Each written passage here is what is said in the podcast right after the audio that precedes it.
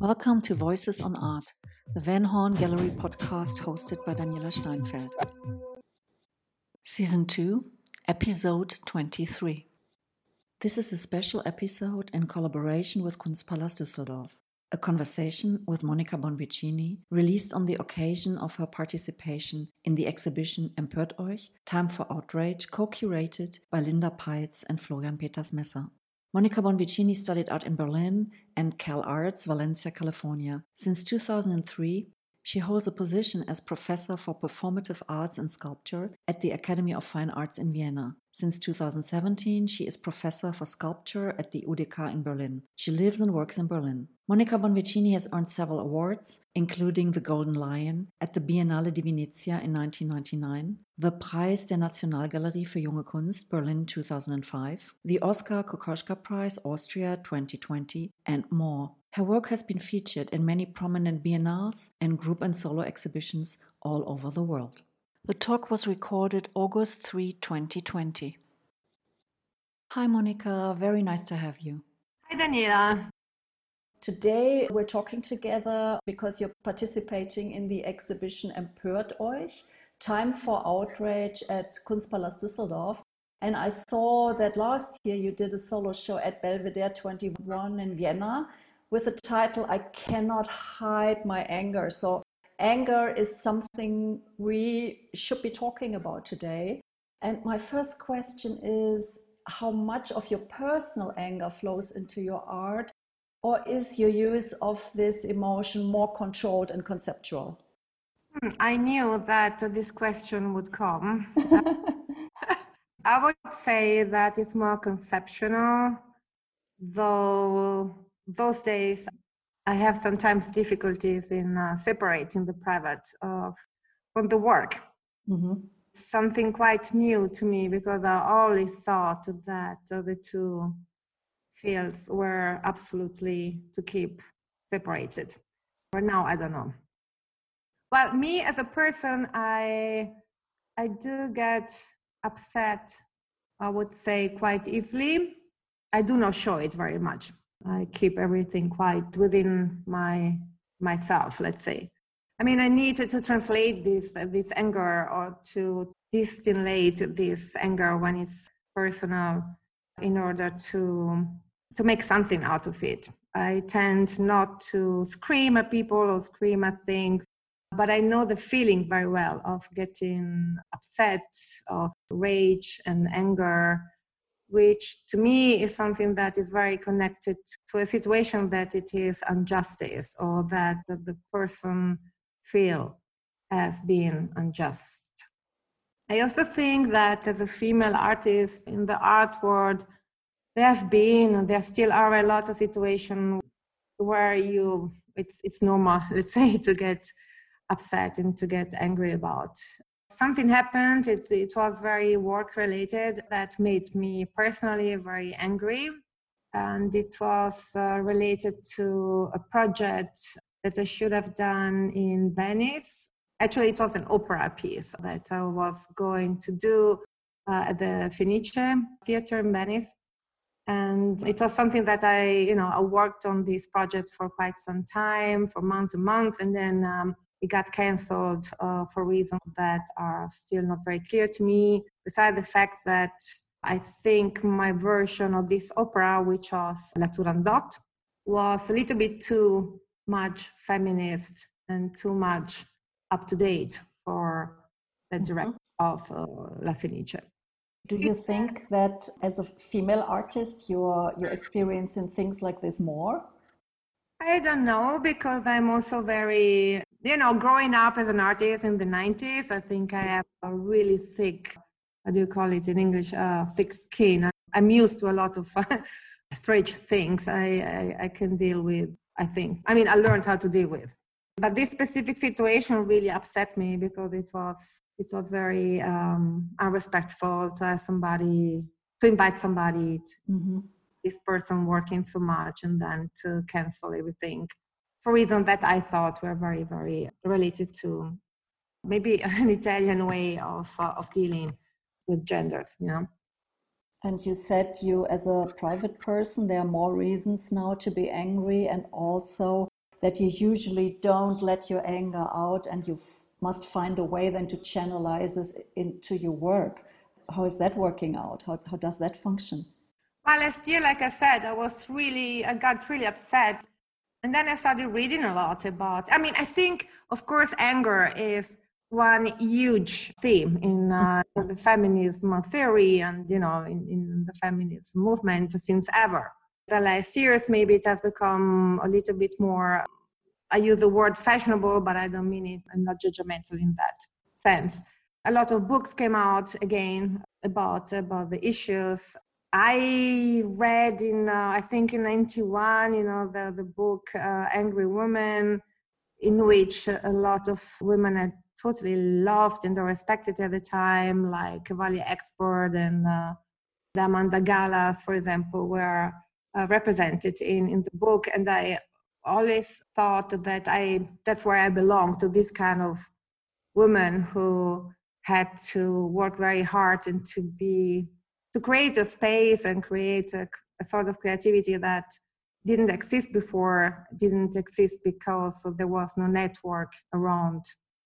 Do you think this is better now? Do you think there's more solidarity where this anger comes together to, to form a force? Well, yes, of course. So there is. Uh, I don't know if I if I can say that there is more solidarity now than um, back in the nineties. I I actually personally wouldn't say so. Mm-hmm. there was a lot of support also in the 90s. And um, of course, somebody like Valie Export and also Amanda Galas, they worked even, you know, from before, from the 70s and 80s. So I did experience quite uh, lot of support in the 90s. But still, it was, it was something that was very within a certain circle of colleagues, friends, and they were mostly women, right? how the situation changed. On one side, I would say dramatically, and it's much, much better. On the other side, sometimes I think it's still the same, you know. And I think that both realities exist exactly like that. Yes, a lot of things are existing parallel. Do, yeah. you, do you think an exhibition about anger, a political exhibition in a museum, do you think this is a sign of the times, or it's really a sign that things are also changing systematically? I think it's both, probably, Daniela. I think, I mean, I think what has been done in the 90s has, you can see the results now, right? It always takes a lot of time. And I've been, uh, for example, I cannot hide my anger is uh, a quotation by um, Audre Lorde, and she wrote it, I think, in the 80s. I mean, that's also long. yeah. but, uh, quotation, but the feelings that uh, she had at that time, which was her personal feeling, it's something that you can totally translate to our day. And I was also interested in bringing these quotations and also this kind of feeling of urgency into the museum, like you said, at the Belvedere 21, where at the show, but also in the gallery, for example, at Peter Kilchmann, where I had a show uh, last year in June when where I was in fact uh, working with some pieces that I was supposed to show or to have, let's say, on the stage of the opera, mm-hmm. and uh, also some drawings that were really, um, I think, powerfully dealing with the notion of female anger. Yeah. I remember very, very well the first piece I saw by you, Wall Fucking, which left a deep impression with me because it seemed to turn all gender cliches upside down. Was that these, this kind of female anger at the beginning of your work present also? Were you aware of that? I don't think the word fucking had anything to do really. I mean, the work itself has nothing to do with anger. It has more to do, yeah, with a with the way of uh, describing pleasure differently, with the way of literally don't give a fuck about certain certain situation rules in architecture but also in the art world and i don't think if you see it now that there is anything that or at least to me wouldn't remind me to anything that has something to do with rage or or and being angry maybe you know a lot of what i did especially in the 90s had something to do with the fact that i grew up in italy and in the 80s i, I remember italy being quite conservative in terms of you know the social texture was quite uh, conservative. So in italy there was a huge feminist movement in the 70s mm-hmm. but it was a very chauvinistic uh, you know society the one I, I grew up. Politically culturally you know the streets didn't belong to women for sure back when I when I grew up. And uh, and the fact that I studied also in CalArts at the beginning, you know, 91, 92, I think it formed me or it made me see certain things in a more rational and conceptual way, you know, kind of feelings or idea that I had about about gender and architecture that really crystallized through yeah through my study CalArts and uh, through some following readings I did because, like we know now in the, the 90s, you know, gender really became the theory of the, of the decades, if you, if you like. So that was great for me because it was exactly what I was looking for. So that was kind of like also the strong spirit of feminism there? Yes, I think totally grew up in a understanding that things were not right, you know, when it when it came to to gender to and there was no equality. You know in the as a child it was very clear to me. You know in the elementary school the boys had they could have like a sport class and the girls uh, had to stay in class and learn how to do some housework. And i mean that was in elementary school and of course i totally hated it and i thought why? You know why can i not change this? I don't want to do this so you took, obviously, from the very beginning, you, you took a lot, a lot of strength from that situation. Being, on one hand, a vulnerable person, but also being a strong woman. That's always, for me, the image I have of you. Yeah, I don't know. I grew up also with a lot of strong women, you know. Mm-hmm. So, but still, I think one of the issues I'm still dealing with with my art is really which might sound a little bit passe, I don't know, but I'm still questioning about, you know, what kind of space am I creating as a female artist within the art world, you know, what kind yeah. of, for example, also the show in Vienna, it was, I decided to make the center, of the exhibition space, uh, not visible and not, you know, I closed it down so that only let's say the periphery of the museum was visible and and through the reflection of the outside into the installation that was made out only of aluminum panels i mean the the, the outside became even larger you know let's say through the reflection. In a double way it was um, negating the exhibition space that was inside already enclosed and then negated through the reflection of the outside and of course i wonder you know all the time what what is it what is it for for a space that i'm building up? Why is it still important for me to create works that are defining the exhibition space and the museum differently in a different way than i know i've seen before? And i think must have something to do with my own personal experience as a female artist i guess. Yeah do you always have to start to pose these questions new, or can you also rely on some experience? Well, of course, I do rely on experiences, but you know, the process of making art is sometimes quite painful. At least for me, you know, things do not come easy. Mm-hmm. I really try to find really the point that is totally necessary for me, and that's maybe one of the reasons why I'm always late. This question about what kind of space I'm creating with my art, strangely enough, or maybe not, but it started. I started to rethink about it last year because I um, I had these institutional shows like in Vienna and close the, the, the center of the exhibition space, and in the other show in Turin, I I built half of a house.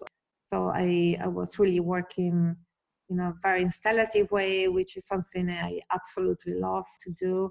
It's a lot of fun. But the question, yeah, to create space, maybe I ask the question myself all the time uh, because every time is the same, but it's not. despite the conceptual part of your work is that do you think it also comes because you think as a woman you have to create your own space yeah absolutely i think you have to um, of course um, you can i mean i don't want to repeat things that other women didn't do mm-hmm.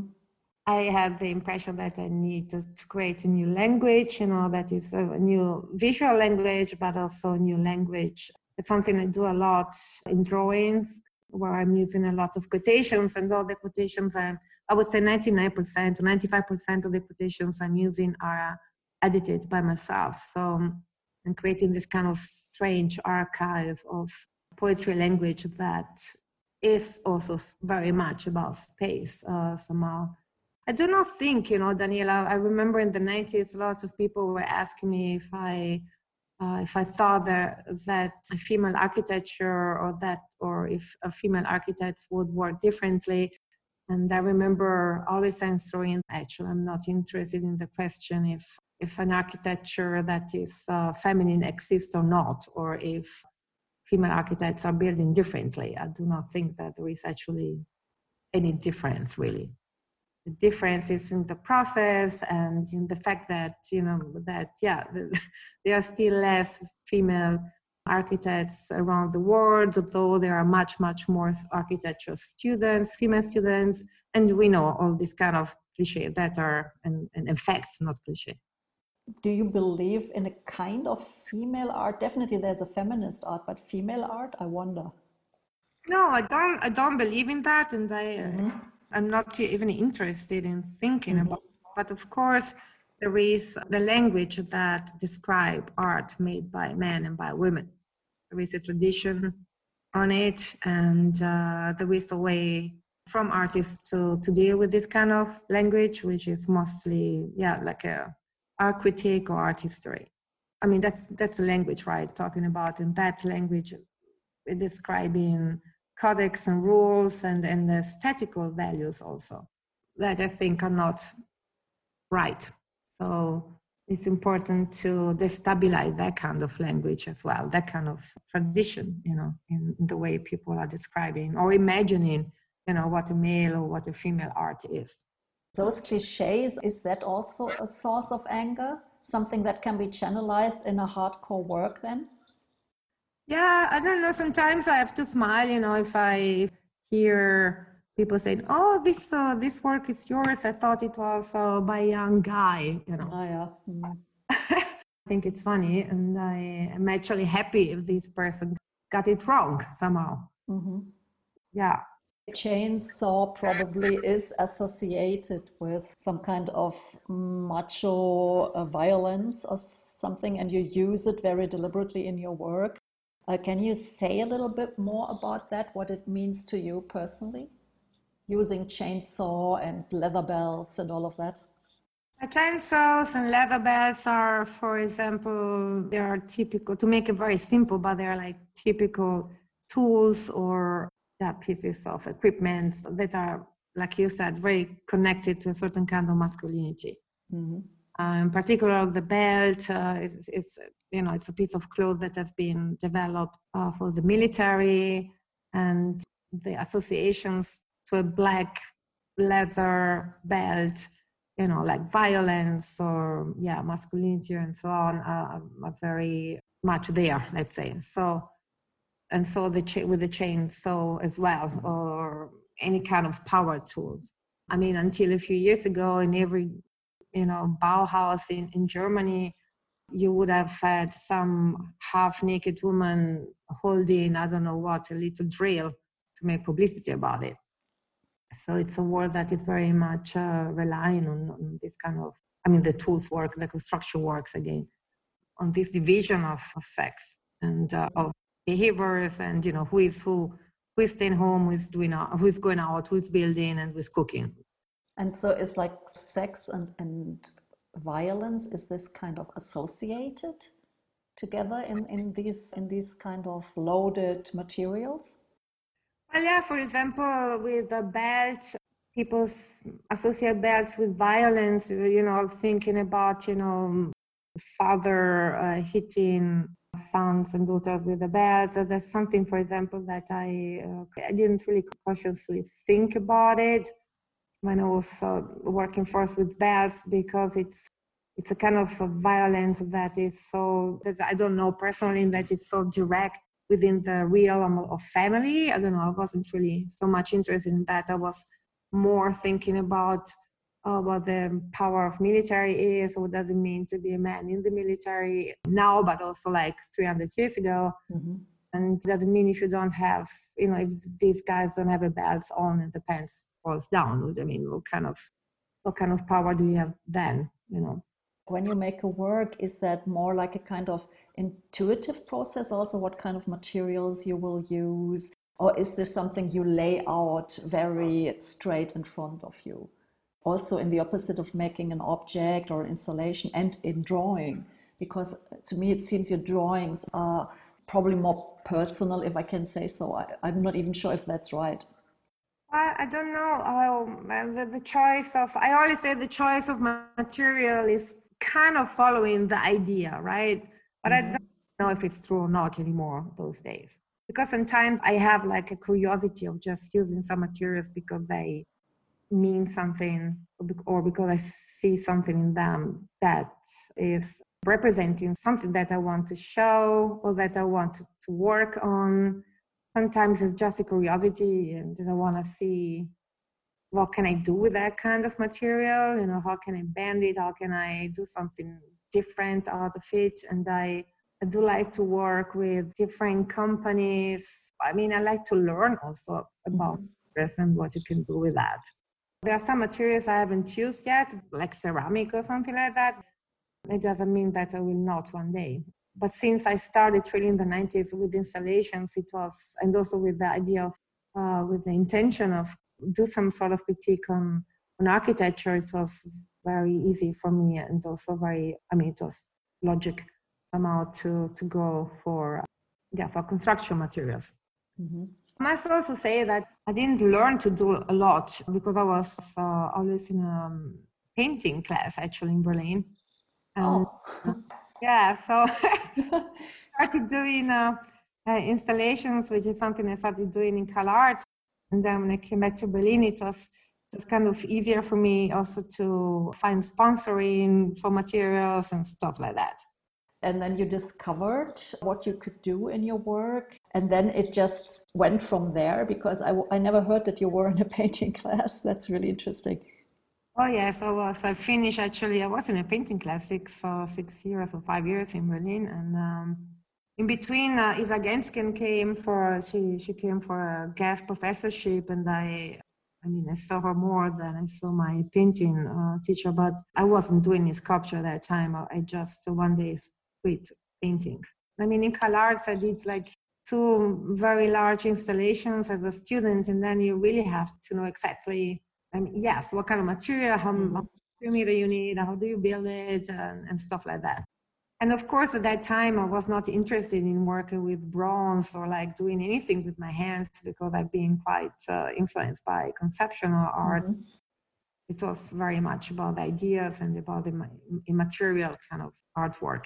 And what I also wanted to know is that you will also show, coming back to the drawings, in the uh, Time for Outrage exhibition, you will show a wall with large drawings. What role play these drawings in your work?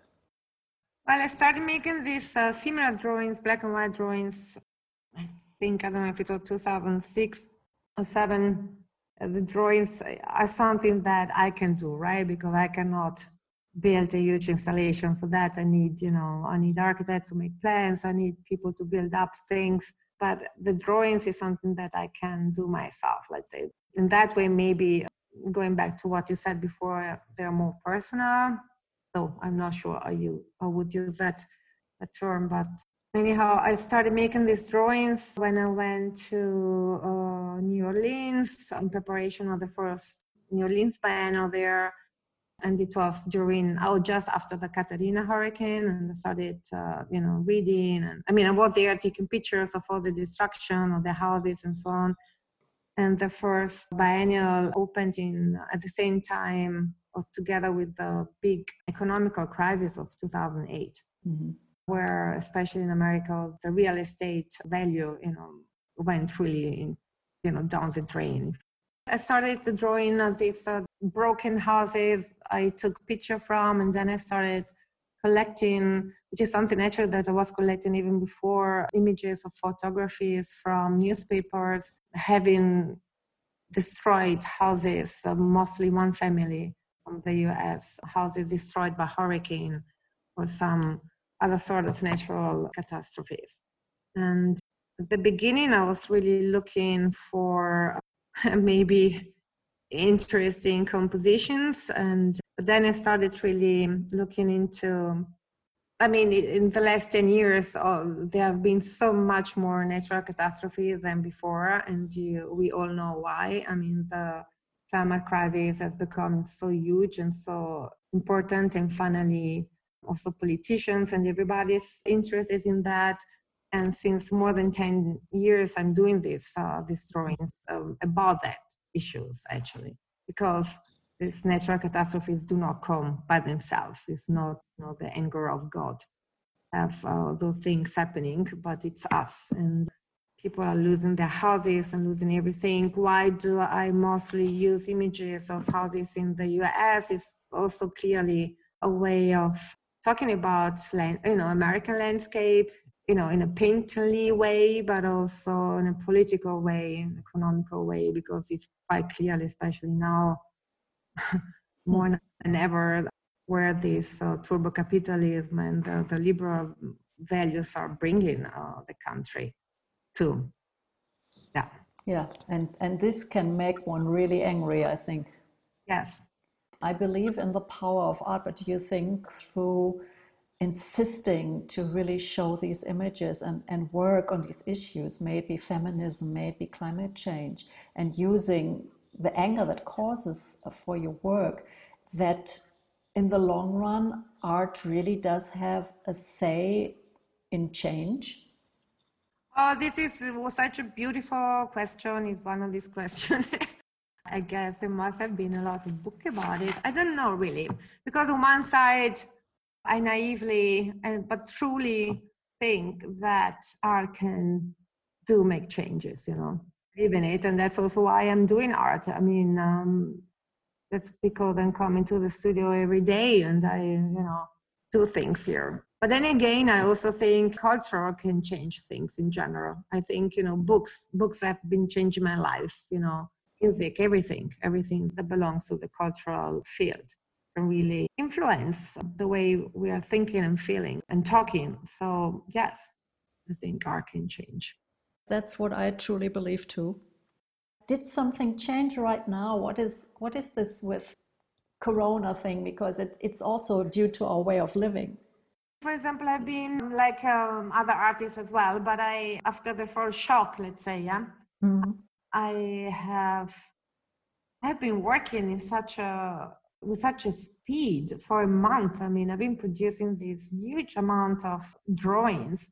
And again, why drawings? Because it, I was here alone in the studio, and it was, you know, after three weeks where I couldn't do anything or just bureaucratic stuff and sitting there in front of the computer thinking, oh, fuck, what, what are we going to do now? I, I just started making these drawings, and that truly I done, you know, alone on a weekend in my studio, listening to really amazing loud music, having so much fun. Like um, had it since really such a long, long time, and really starting doing things without knowing where it would go. You know, I don't remember the time to do that, and it uh, totally went into yeah, creating this huge wall of uh, of new, very colorful for my oeuvre. that are, re- related to protest signs and uh, full of quotations and, and yeah and feminism and kind of i don't know they're much more light than anything else i did before though i've done them in very dark times. So i'm, I'm not now suggesting that you need to suffer in order to create uh, beautiful things but i think the the fact to be without pressure from from galleries or from you know other things that are part of being an artist helped me a lot to, to just be with myself and just find again what's really important to me and what is it that I want to say, you know. And, and what is right now the most important thing to you? The most important thing to me is, again, you know what I was saying before, uh, what kind of space am I creating here when I do, you know, with my work? And I, the last years doing these big installations, I, and also before, I mean, I'm always like, putting myself on the edge of what is possible in terms, you know, physically, yeah. and everything. And I really force the institutions to do the same, which is something that is getting more and more difficult, I think, because lots of museums and institutions are getting more and more bureaucratical and uh, there is less freedom, I have the impression, than 20 years ago in working in, in, in institutions. Don't you think this changes right now again? Because we, we all have to find new ways to work together. Yeah, I hope. And I can also see that uh, some institutions are really using the, the museum really as a, as a place for, for meeting up and not to just only, you know, show art, but uh, as a place of, of care. But I still think that there is a huge discrepancy between what the museum has or want to do toward the audience and what kind of duty also the museum has or feels to have toward the audience in terms of you know how many visitors what are the numbers uh, are, the, are the people in the board happy do we get more money all that kind of stuff and on the other side the the way that they are working with artists i think that's something that needs to be worked on i guess a lot again maybe it will change now. I don't know. It's a little bit early to say.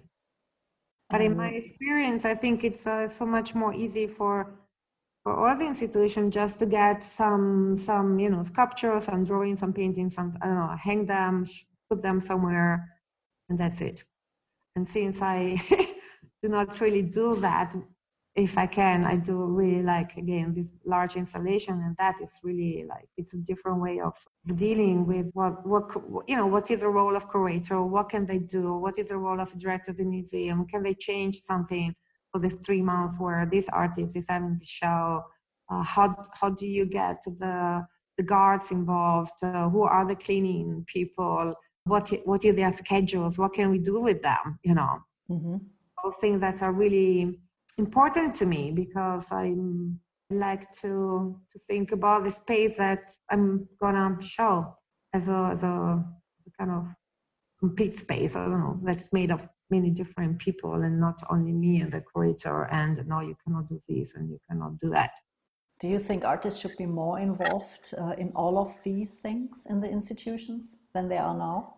I think they want, you know, not everybody wants, uh, but I, I think yes. I mean, I remember Diderot, you know, he did this huge show in uh, in France, uh, in Marseille, I think it was, where he wanted all the people installing to have the same the same fee, or you know, mm-hmm. that he had, for example. And I think yes, why you know, if um, I'm working now on a, on a, solo show where I want I want the cleaning lady or the the cleaning personnel, uh, which I just find out are, are ladies. Um, to do something else instead of what they are normally doing.